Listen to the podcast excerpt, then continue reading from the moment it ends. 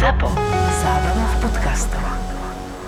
Tento podcast obsahuje opisy fyzického, psychického a verbálneho násilia a tiež opisy brutálneho sexuálneho násilia alebo sexuálnej deviácie páchateľa. Z tohto dôvodu je tento podcast absolútne nevhodný pre poslucháčov mladších ako 18 rokov.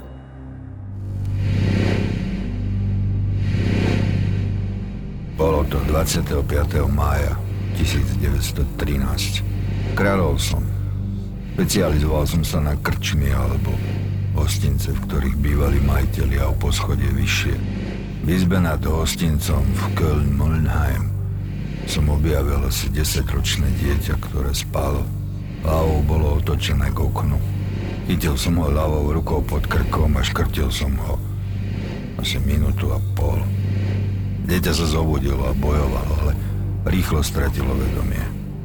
Mal som so sebou malý, ale taký dobrý, ostrý vreckový nožik.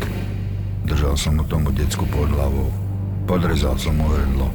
Počul som, ako krv vytriskla a kvapkala na podložku vedľa postele. Tiekla mi priamo po ruke. Celé to trvalo asi 3 minúty. Pri pohľade na to som sa neovládol. Vyvrcholil som, ejakuloval. A potom som znova zamkol dvere a vrátil sa domov do Düsseldorfu. Týmito slovami opísal na súde Peter Körten vraždu 9-ročnej Kristin Kleinovej v roku 1931. Ty si viackrát spomínal, že tá naša forenzná psychiatria, že vychádza z nemeckej forenznej psychiatrie. Práve tento prípad, tak ten je takým ako keby ťažiskovým prípadom, ktorý je spomínaný často práve v týchto zdrojoch. Počul si už o ňom niekedy predtým? O tomto prípade som samozrejme počul. Peter Kürten to je známa postava vraždiacej psychopatológie. Hovorí sa o ňom a spomína sa pri rôznych príležitostiach. On je nediagnostikovateľný. Jeho diagnóza sa nedá spresniť a mám taký dojem z toho, čo som si prečítal, že ani psychiatri, ktorí ho veľmi dôkladne forenzne psychiatricky aj klinicky psychiatricky vyšetrovali, nedospeli k nejakej jednoznačne definovateľnej diagnóze. Isté je jedno, že on duševne chorý nebol v zmysle psychózy, a isté je jedno, že to bola nesmierne deformovaná osobnostná štruktúra, v ktorej práve tá psychosexualita zohrávala významnú rolu, ale toto spojenie sexuálneho pudu so špecifikom krvácania, mám taký pocit, že som sa s tým ani v živote nestretol. Vieš, akú prezývku? Pod akou prezývkou sa on zapísal do tej histórie nemeckej Düsseldorfský psychiatrie?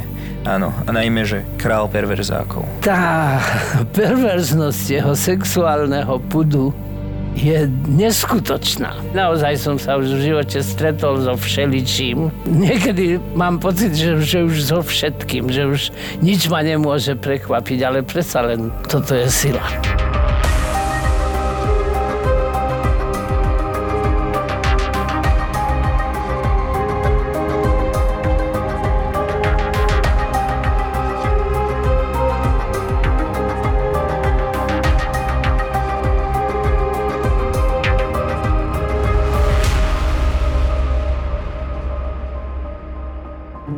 Rodičia Kertanovci a ich 13 detí bývali v malom jednoizbovom byte v Milhajme nad Rínom. Niektoré deti desivú chudobu však neprežili. Najstarším spomedzi nich sa tak stal Peter, ktorý sa narodil 26. mája 1883. Jeho otec pracoval v železiarni. Práca mu dala zabrať a takto chodieval spláchnuť do krčmy. Jeho návratom domov to dodávalo strašnú dramatickosť, lepšie by bolo povedať krutosť. Malý Peter si aj v dospelosti spomínal, ako po návrate s krčmi otec najprv poriadne zbil mamu, potom ju prinútil, aby sa vyzliekla a priamo pred očami detí ju znásilnil. Kým boli deti malé, vyrastali len s pohľadom na kruté vyčíňanie otca voči matke. Keď však trochu podrástli Petrove sestry, Otec začal znásilňovať aj vlastné céry. Krutosť a násilie sa stali celej rodine denným chlebom. Začali to považovať za niečo normálne a postupne aj malý Peter, podobne ako jeho otec, nachádzal zvláštne vzrušenie v krutostiach. Jedna nie celkom dobre zdokumentovaná epizóda z Petrovho detstva hovorí o nešťastí, ktoré sa stalo, keď mal Petrík len približne 9 rokov, hoci niektoré zdroje uvádzajú iba 5 rokov. Peter sa s kamarátmi hral na slepom ramene rieky, vozili sa na podomácky vyrobených pltiach. Boli traja, Peter a jeho dvaja kamaráti. Jedného z nich Peter pri hre nechtiac sočil do vody. Chlapec sa začal topiť, ale Peter zostal stáť ako ohromený. Díval sa na to, ako sa jeho kamarát striedavo vynára a ponára do vody. Keď to zbadal Petrov druhý kamarát, skočil z plte na pomoc topiacemu sa chlapcovi. Neoverené svedectvo hovorí, že Peter chcel záchrancovi zabrániť, aby pomohol topiacemu sa kamarátovi a chytil mu hlavu. Z plte mu ju tlačil pod vodu. Tak dlho, kým sa malý záchranca neutopil. Celá vec sa však nevyšetrovala.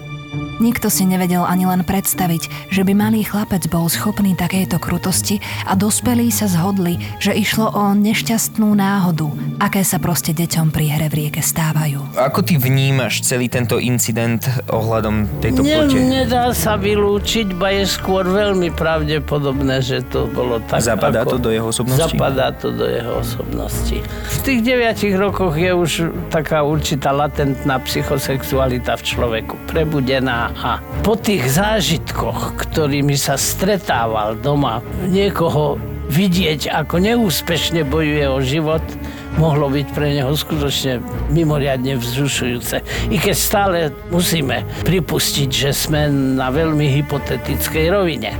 Nevieme, či to ozaj tak bolo. Ale pravdepodobnosť tu je skôr značná než menšia. Myslíš si, že toto nemôže byť jedna z jeho predstav, ktorú si možno sa mu stalo, že zažili takúto nehodu, kde sa jeden z chlapcov utopil? Zapadalo by to teoreticky do jeho osobnosti? Zapadalo by to teoreticky do jeho hyperpolymorfne psychopatickej osobnosti. Takáto osobnostná štruktúra je naozaj skôr výnimočná ako bežne prítomná. Keď mal Peter 11 rokov, dal sa dokopy so Šarhom. Bol to zvláštny muž. Mal psov len chytať, ale on ich potom strašne rád aj týral. Pri týraní nachádzal Šarha silné vzrušenie a nezriedka ho premohlo tak, že začal pred chlapcom pri umúčenom psovi masturbovať. Zanedlho zasvetil do masturbácie pri týraní psov aj svojho malého spoločníka. Tam došlo k potenciácii tých sadistických sklonov. Stretli sa dve osobnosti s takou, dalo by sa povedať, skoro zhodnou psychosexuálnou výbavou. Aj ten jeho otec nebol asi úplne psychosexuálne Áno, a- korektný. Ale samozrejme, bol to sadista. Čiže on geneticky bol vybavený ako syn sadistu. Mal príklad sadistického správania v rodine a ďalší príklad sadistického správania, pretože týranie zvierat, pričom pociťujem sexuálne zrušenie, to je jednoznačný sadizmus. Peter mal čudné záľuby a ešte čudnejších zvrátených kamarátov, ale učil sa dobre. Bol inteligentný. Návraty zo školy domov však boli strašné. Vyčínajúci otec a bolestná chudoba ho stále častejšie vyháňali z domu a spolu s tým aj zo školy. Boli obdobia, kedy neprišiel domov aj celé dni. Občas to trvalo dokonca týždne. Začal žiť na ulici. V tom čase boli ulice plné túlajúcich sa bezprízorných detí, ktoré akoby nikomu nechýbali a boli odkázané len na seba. Medzi nimi sa Peter naučil, ako prežiť. Spolu s tým sa naučil klamať, podvádzať kradnúť. Keď mal Peter 13 rokov, našiel si prvé dievča. Aj ono utieklo od rodičov.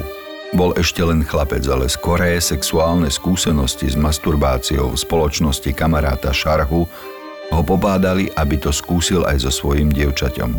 Nedovolila mu to. Mohol sa jej iba dotýkať, nič viac.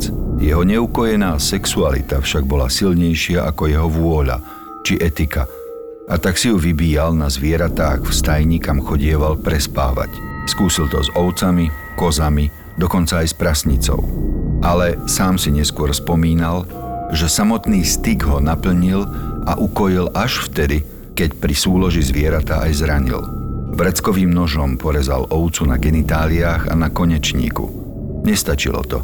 Chcel viac vzrušenia a tak sa rozhodol, že podpáli celú stodolu. Keď ju zachvátili plamene, Rozkoš v ňom vyvolali zvuky, ktoré vydávali zvieratá pri umieraní. Pri ich smrteľných stonoch začal nedaleko stodoly onanovať. Toto bol vlastne jeho prvý sexuálny zážitok, že ten šarha ho naučil masturbovať pri pohľade na trpiace zvieratá. Je možné, že on ho naučil tomu sadistickému správaniu? No áno, ale musel k tomu byť disponovaný geneticky a to teda určite bol. Je možné, že v jeho vyvíjajúcom sa psyché sa spojilo teda týranie a utrpenie iných s jeho vlastnou rozkošou. Vzrušujúce to pre neho bolo už doma, keď ten otec znásilňoval a bil matku a potom bil a znásilňoval sestry. Je možné, že ak on by týmto vplyvom a takýmto vážne hrozným veciam nebol nikdy vystavený, že by nemusel byť sadistický? Aj tak sa mohol vyvíjať týmto smerom.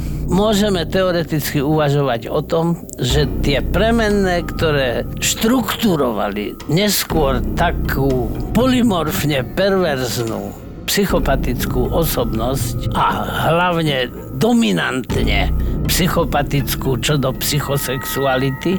Boli v prvom rade bola tam genetika a potom príklady, vzory, modely správania.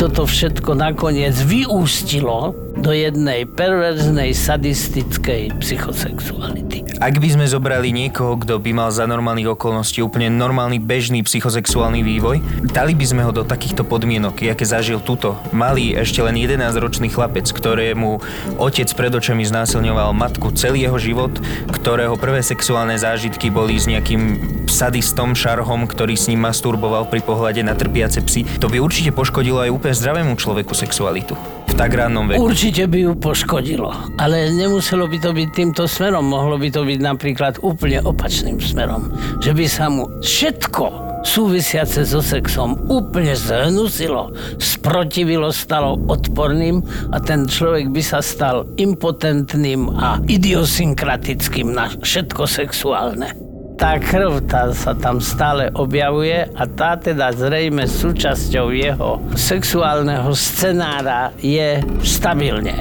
On zrejme sexuálne sa stýkal s tými ovca, ja neviem, čo tam ešte bolo, kozy, prasa, prasnica, ale musel si jej spôsobiť bolesť a pritom ju poranil takže krvácala. A potom prišlo niečo, na čo máme v sexuálnej psychopatológii diagnostický termín, to je pyrofília, oheň. A tam ja by som hlavne ešte chcel tak ako keby dať do popredia skôr tú eskaláciu jeho konania. Že začal on od najmenšieho, postupnejšieho po väčších a väčších, väčších rybách, až dokonca útočil aj na mužov. Tá sexuálna psychopatológia bola tak polymorfná, že vlastne nebolo také, čomu by sa vyhýbal, alebo čo by pre neho nebolo relevantné vo vzťahu k sexuálnemu vzrušeniu. A to, že sa to tak postupne k tomu pribalovalo, tak to je hlavne tým, že sa tie zážitky postupne stávali čoraz pestrejšími. Po niekoľkých týždňoch sa vrátil Peter domov. Obraz sa nezmenil. Potrunžený otec prišiel domov s krčmi a vrhol sa na dceru. Znásilnil ju. V Petrovi to však nevyvolalo odpor. Naopak. Pokúsil sa nasledovať otca a chcel svoju sestru, na ktorej sa pred chvíľou ukojil otec, znásilniť tiež. Našťastie zostalo len pri pokuse. Vzrušenie pociťoval ešte predtým, keď otec zbil matku a potom ju vyzliekol do naha a znásilnil a potom sestry. A to sa postupne pridávalo. Ale to vzrušenie, niečo vzrušujúceho sa deje. Zrýchlenie mi búši srdce, objavuje sa vegetatívna symptomatológia. Ešte to nemusí mať priam sexuálne vyvrcholenie, ale je tu vzrušenie ako také ten vývoj a dynamika celej tejto komplexne posudzovanej záležitosti tu je, my ju vidíme a vieme ju vystopovať, vysledovať. Keď šarha týral zvieratá, tak už pocitoval sexuálne vzrušenie a to vtedy ešte mal len asi 10-11 rokov. Vtedy sa už hovorí o sexuálnom vzrušení expressis verbis. Stále sa mi vynára tá otázka, môže ísť o niečo Naučené? Naučené na disponovanom teréne. Tieto dva fakty sú overené. To, čo zdedil po otcovi, tak tam určite tá psychopatológia sexuálna musí byť. No a to, čo videl a čo odkúkal, tak to je druhá, najvýznamnejšia premena. A za ich účasti sa jeho psychosexualita dosť ťažko mohla vyvíjať inak, než sa vyvíjala. Petrova matka to však už nevydržala. Oznámila svojho muža polícii. V roku 1897 išiel Kirtan starší na 18 mesiacov za mreže a dostal zákaz priblížiť sa k vlastnej cére. Peter obišiel bez trestu.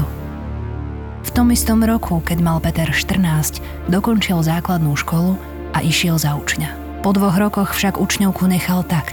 Vrátil sa domov, zobral všetky peniaze a cennosti, ktoré našiel, pridal ich k 300 markám, ktoré ukradol v škole a ušiel. Vynoril sa v Koblenci. Našiel si novú známosť, o dva roky staršiu prostitútku, s ktorou si začal užívať neviazaný sex. Aj po rokoch si na mladé dievča rád spomínal, že mu jediná vedela výjsť v ústrety, nech už od nej chcel v posteli čokoľvek. V Koblenci sa živil Peter výlučne krádežami. Dlho mu to nevydržalo. Už 4 týždne po príchode do mesta ho pri jednej vlámačke chytili a putoval do väzenia. Pustili ho v roku 1899. Okamžite sa presťahoval. Tento raz do Düsseldorfu. Tu sa zoznámil s ďalším dievčaťom. Malo len 18 rokov a tak ako jeho predchádzajúca priateľka tiež sa živila prostitúciou.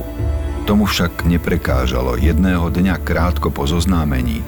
Presvedčil dievča, aby s ním zašlo do parku Hofgarden. Išla s ním a oddala sa mu. Pri súloži ju začal škrtiť.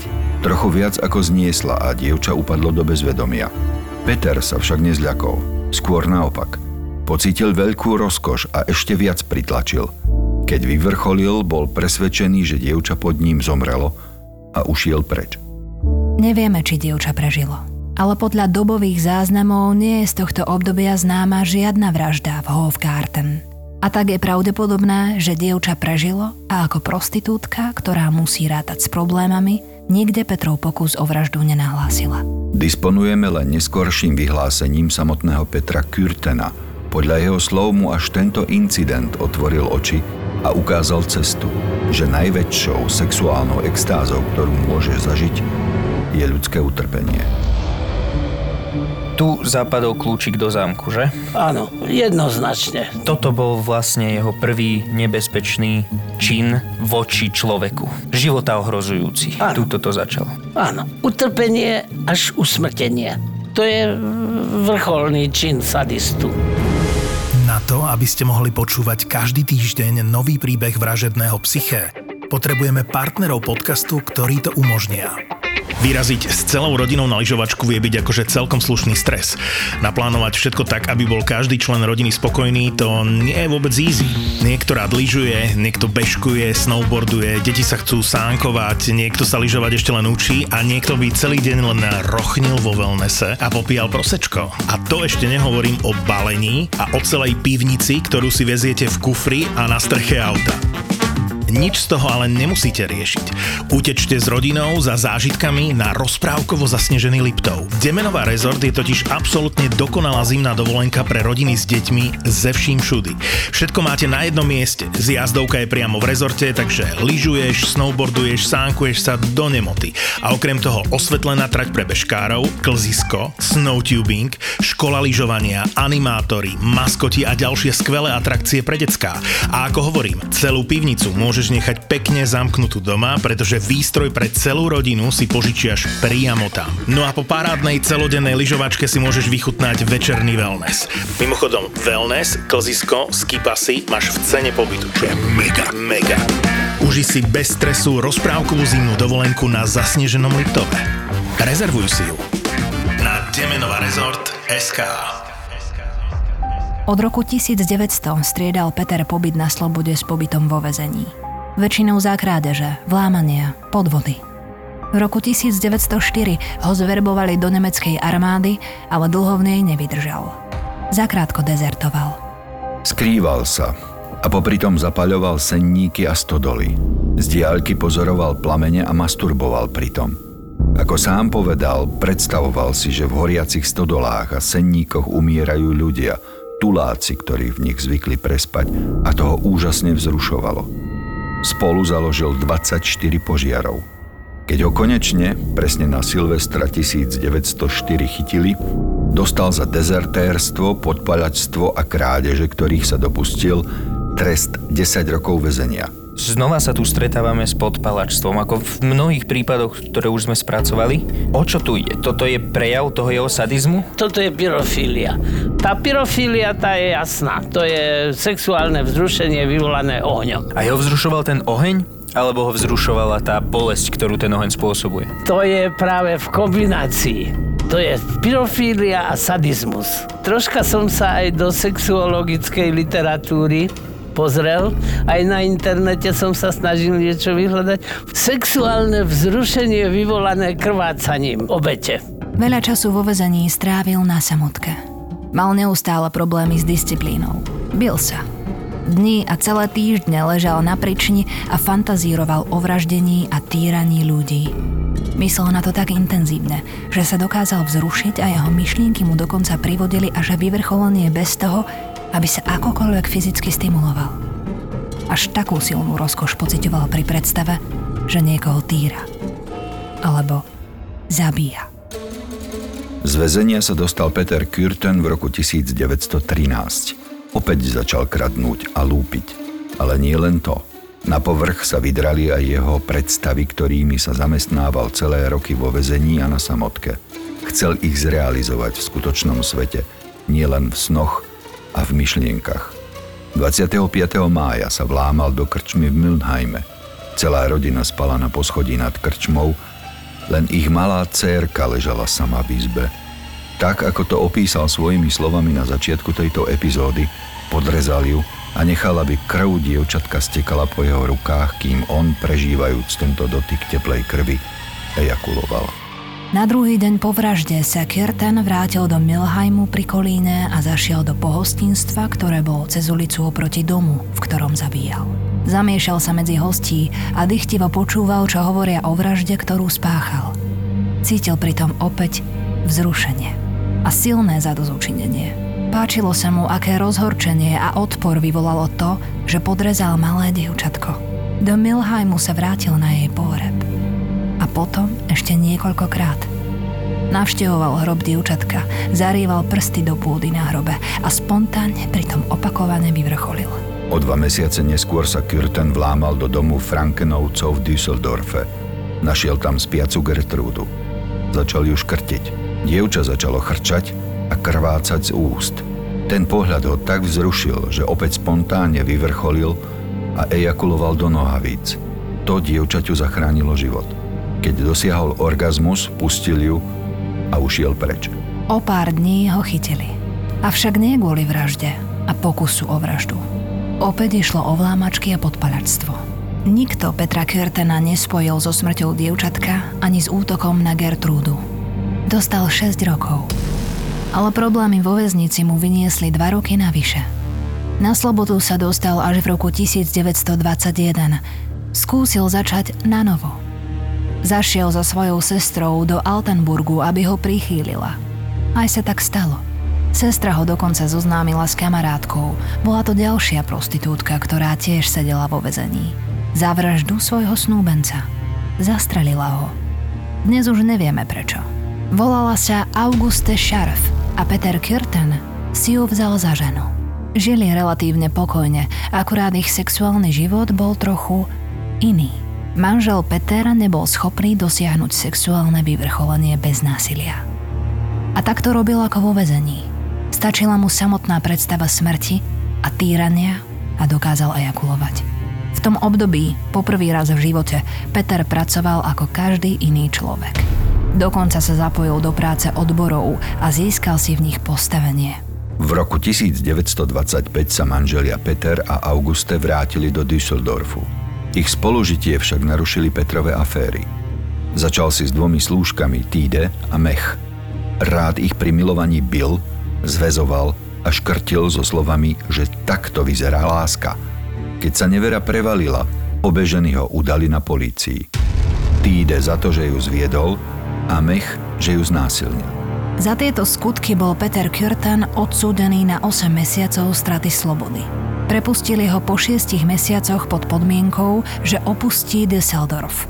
Jeho manželka ho však neopustila, dokonca sa k nemu ešte viac pripútala. Znova ako keby prišiel na to, čo ho vzrušuje najviac. Tá krv. Dovtedy to bolo skôr vzrušenie asi z toho násilia, z toho tríznenia tej obete a teraz sa k tomu pridala aj tá krv. Je to niečo, s čím som sa e, asi pravdepodobne v živote nestretol. Teoreticky som vedel, že aj také niečo môže byť. Ale ten mýtus o upíroch hovorí len o tom, že potrebujú krv k tomu, aby sa udržali pri živote. Sexuálne uspokojenie stríznenia, pri ktorom tečie krv, to je taký vystupňovaný sadizmus. Môže sa jednať o nejakú pododnož, niečo spojené s kanibalizmom? Je to teoretická rovina, ale už nie taká úplne virtuálna realita, lebo skutočne tak tú krv on nekonzumoval ju preto, aby sa udržal pri živote, ale preto, aby potencioval svoje sexuálne vzrušenie. Hm. Tak či onak, on si našiel ale manželku, a celé toto jeho obdobie jeho života vnímam ako taký pokus skrotiť áno, tú svoju áno. temnú stránku a zaradiť ani to, sa do ani života. to inak nazvať nemôžeme.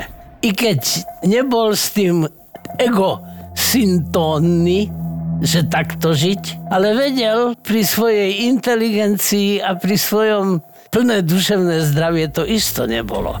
Ale nejednalo sa o duševnú chorobu v zmysle choromyselnosti. Jednalo sa o poruchu osobnosti.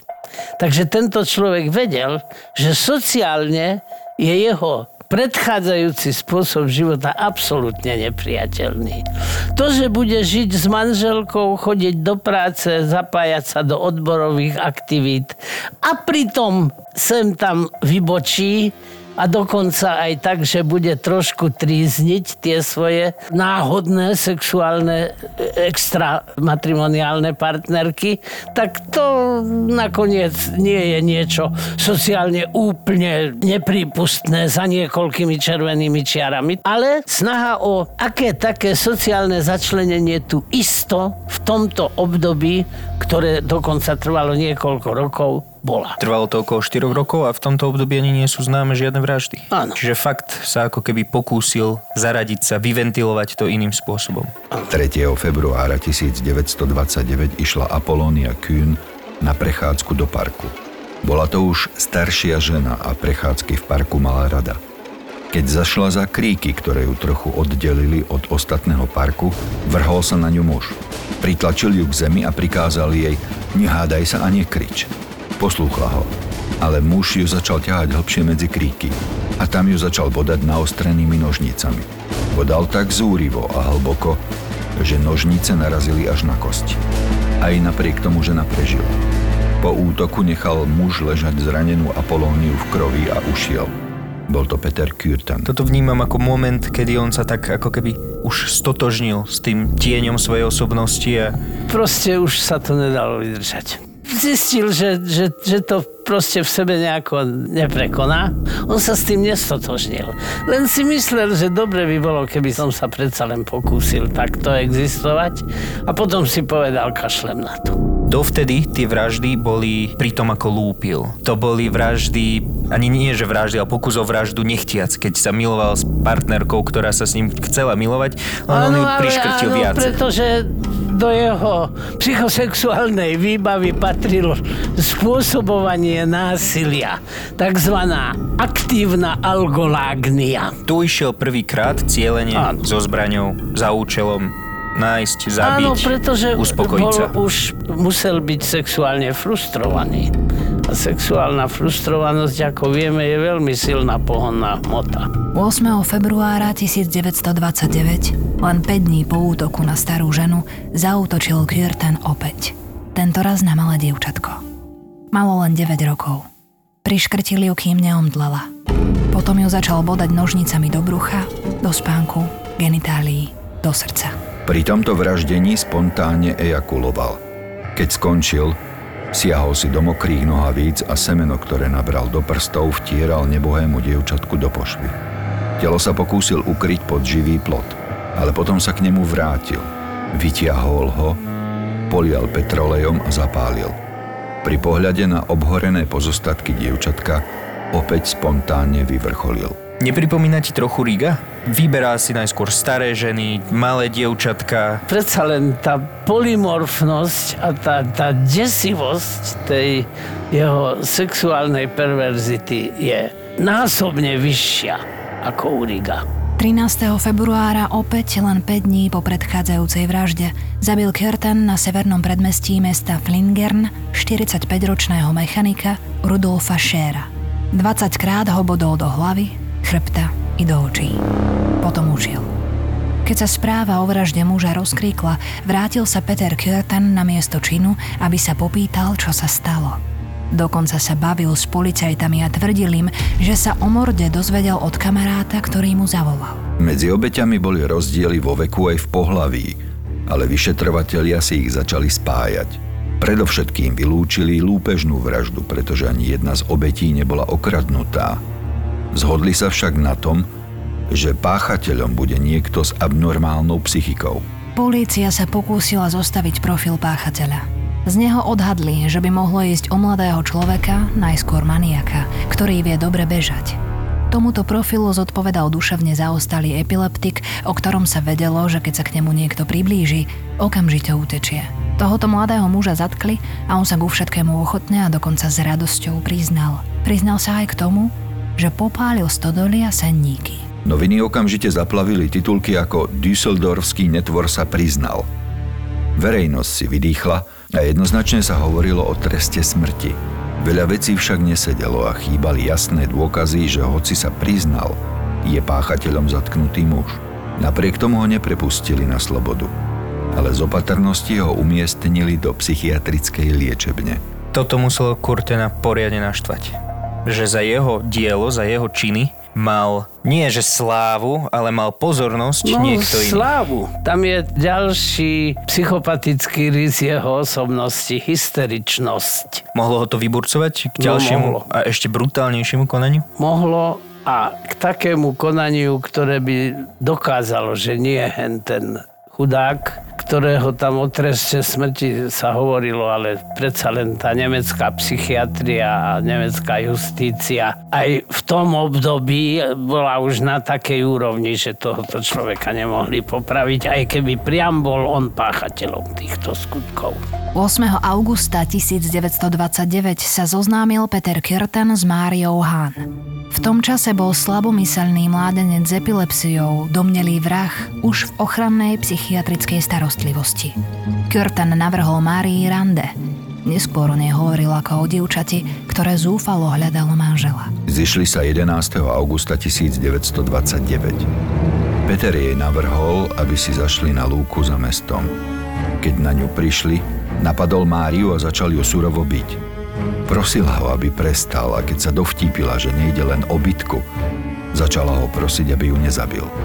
Práve tá prozba o holý život v ňom vyvolala ešte väčšiu túžbu týrať ju. Začal ju škrtiť. Potom ju bodal nožom. Kľakol jej na krk. Trvalo celú hodinu, kým ju napokon utíral až na smrť. Rozkoš, ktorú pritom cítil, mu išla roztrhnúť hlavu. Aj jeho lono. Po opakovanom vyvrcholení zavliekol nebohú Máriu do kukuričného poľa, aby ju pochoval v plitkom hrobe. Byli sa v ňom opatrnosť, aby ho nemohli usvedčiť, s túžbou, aby sa o jeho čine vedelo. Vrátil sa k hrobu. Rozhodol sa, že telo vyhrabe a potom ho priklincuje niekde na strom v polohe, v akej bol ukrižovaný Ježiš. Chcel vyvolať rozruch vo verejnosti, aby sa o tejto vražde rozprávalo. Telo však bolo na neho príliš ťažké. Po vykopaní preto Maríne pozostatky opäť zahrabal. Kým to urobil, hral sa s nimi. Doslova a do písmena sa k ním túlil a ukájal sa pri tlejúcom tele. Urobil to ešte niekoľkokrát. Vždy telo vyhrabal, ukojil sa a opäť zahrabal. O vražde Márie Hánovej sa však nikde nehovorilo. A to Petra trápilo. Po troch mesiacoch neustáleho vyhrabávania a zahrabávania tela preto napísal list na políciu. Popísal vraždu aj miesto, kde sú zakopané pozostatky nešťastného dievčaťa. Dokonca do listu vložil aj mapu, ktorú nakreslil, aby identifikoval hrob. 15. novembra polícia podľa nákresu našla pozostatky Márie v kukuričnom poli. Kým sa tak stalo, Peter Kürtan spáchal niekoľko ďalších útokov. 21. augusta v ranných hodinách bodol najprv 18-ročné dievča, po nej 30-ročného muža a napokon 37-ročnú ženu. Všetci zhodne vypovedali, že útočník s nimi neprehovoril ani slovo, len ich zrazu napadol a po bodnutí ušiel. 24. augusta 1929 na výstavisku predmestia vo Fléhe kráčali na ceste domov dve malé dievčatká. Boli to nevlastné sestry. 14-ročná Luisa a 5-ročná Gertrúda. Z nenazdajky sa im prihovoril muž v stredných rokoch. Tvrdil, že potrebuje pomoc. Poprosil staršiu Luizu, či by mu neskočila kúpiť cigarety, že jej dá za túto službičku 20 feningov a postráži zatiaľ malú Gertrúdu. Luisa súhlasila a hneď odbehla do trafiky. Keď sa stratila z dohľadu, schytil Peter Kürten malú Gertrúdu za krk a pridusil ju, aby upadla do bezvedomia. Potom jej podrezal hrdlo. Mŕtve telíčko zahodil do fazule a čakal, kým sa vráti staršia sestra. Keď pribehla aj s cigaretami, schmatol ju rovnako ako mladšiu sestru a pichol ju nožom do krku.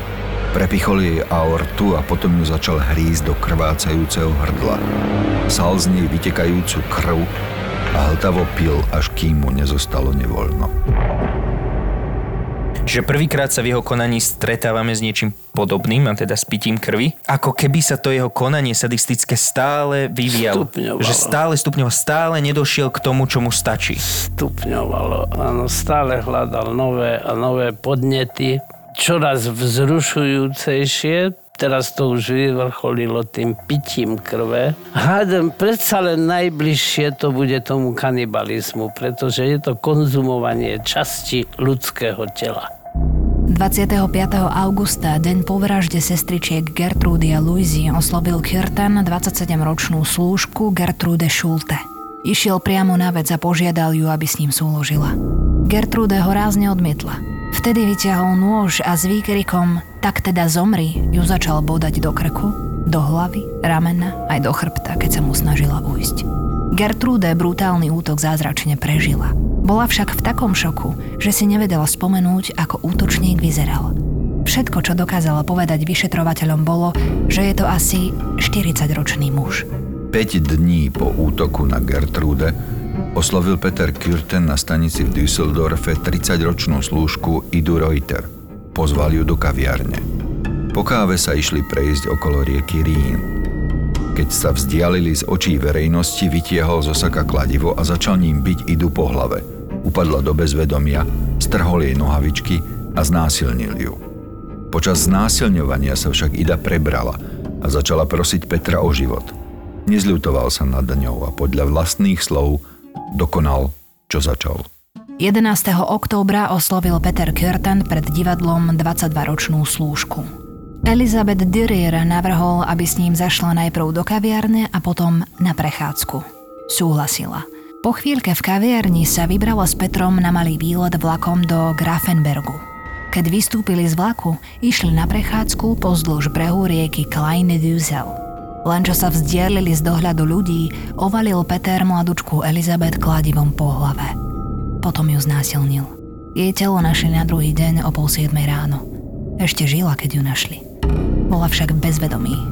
Na druhý deň zraneniam podľahla, bez toho, aby sa prebrala. O dva týždne na to, 25. októbra, zaútočil Kürten na ďalšie dve ženy. Tento raz obe prežili – Jedna z nich preto, lebo Petrovi sa pri útoku na ňu zlomilo kladivo. Také šťastie nemala maličká Gertrude Alberman. Iba 5-ročné dievčatko presvedčil, aby išlo s ním a odprevadilo ho na kus cesty. Keď sa vzdialili z dohľadu ľudí, chytil ju za krk a začal škrtiť. Nožnicami ju pritom bodol do ľavého spánku. Keď po takej rane zomrela, bodol dievčatko ešte 34 krát do hrudníka. Mŕtve telo zahodil do žihľavy pri ceste. 14. mája 1930 pricestovala do Düsseldorfu z Čiech Márie Budlichová. Prišla si nájsť prácu. 20-ročnú dievčinu oslovil na stanici neznámy muž. Bol ochotný pomôcť jej s prácou aj nocľahom. Navrhol jej, že spolu zájdu do malého hotelíka. Marie však vytušila, že mu nejde o pomoc, ale o sex a rázne ho odmietla. Muž bol však neodbitný a navrhol jej, že ju odvedie k hotelu.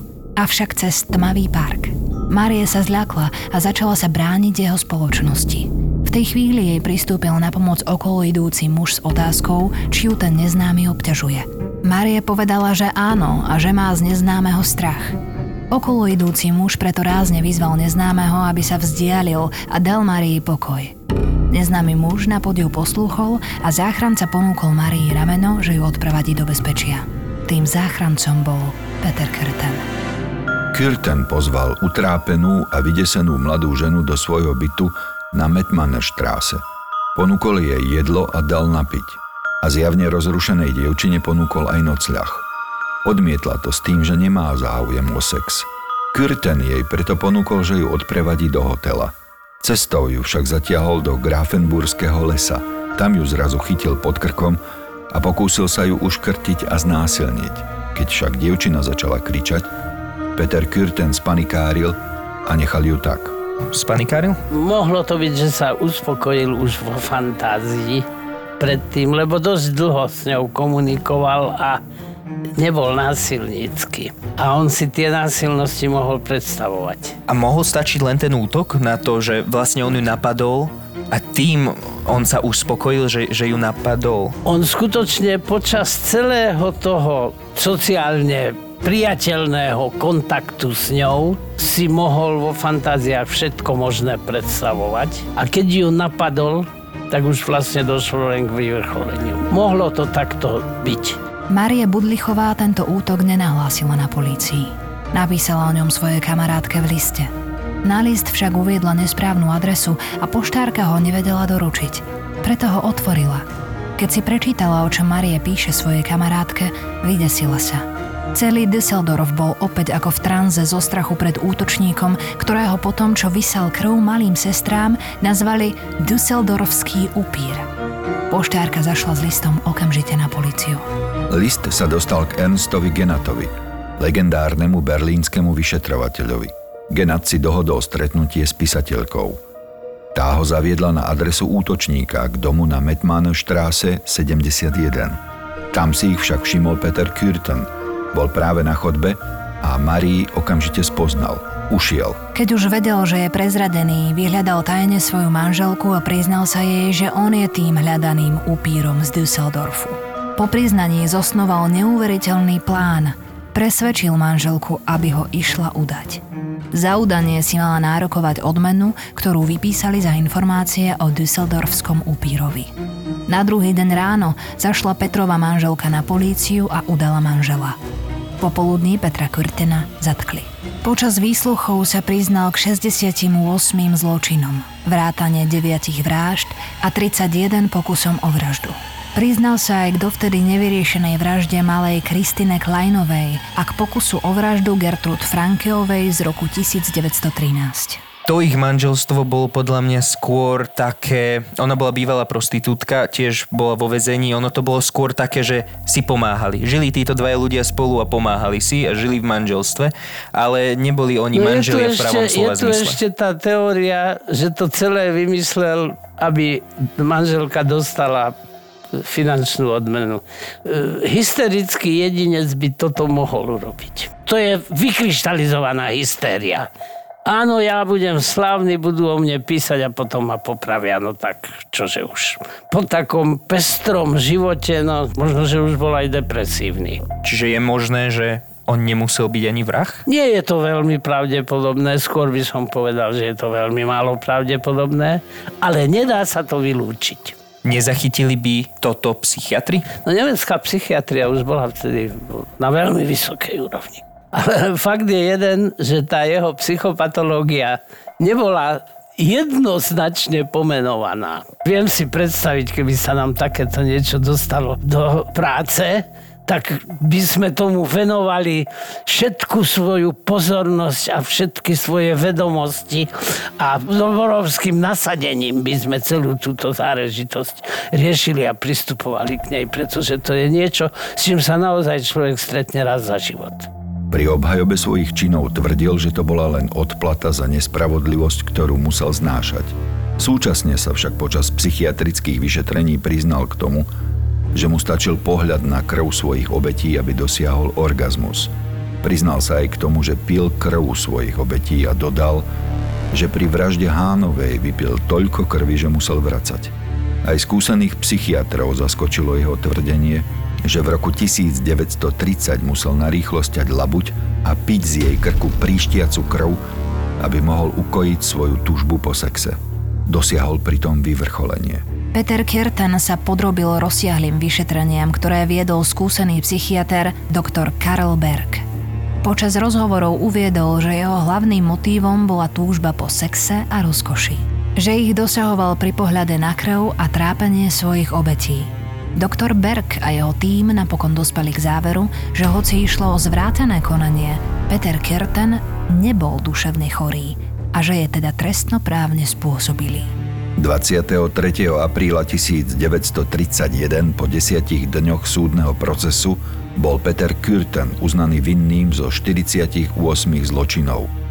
Medzi nimi z 9 vražd a 7 pokusov o vraždu. Bol odsúdený na trest smrti proti rozsudku sa neodvolal. Večer 1. júla 1931, deň pred popravou, si objednal posledné jedlo. Viedenský rezeň s opekanými zemiakmi a fľašu bieleho vína. Keď dojedol, požiadal ešte o duplu. Dostal ju. 2. júla 1931 prišiel bez pomoci na popravu. Spolu s ním išli kňaz a jeho psychiatr, doktor Berg. Krátko predtým, ako mu stiali hlavu gilotínou, sa obrátil na psychiatra s otázkou. Potom, čo mi odseknú hlavu, budem počuť aspoň na chvíľu, ako mi vyteká vlastná krv z pahýra môjho krku. To by bola slasť nad všetky slasti. Na otázku, či chce ešte niečo naposledy povedať, odpovedal Nie. Po jeho sťatí bola jeho hlava mumifikovaná. Mozog bol z nej odstránený a podrobený forenznej analýze – Vedci chceli nájsť vysvetlenie jeho správania a osobnosti. Na Kertanovom mozgu však nenašli žiadne abnormality. A tak sa zachovala len jeho odpoveď na otázku, či cítil ľútosť nad obeťami a či má výčitky svedomia. Žiadne nemám. Nikdy som vo svojej duši nepocitoval žiadne výčitky. Nikdy som si nemyslel, že to, čo som urobil, bolo zlé. Aj keď to naša spoločnosť odsudzuje. Moja krv a krv mojich obetí je na rukách mojich mučiteľov. Tresty, ktoré som podstúpil, zničili všetky moje ľudské pocity. Preto som nemal zlutovanie so svojimi obeťami.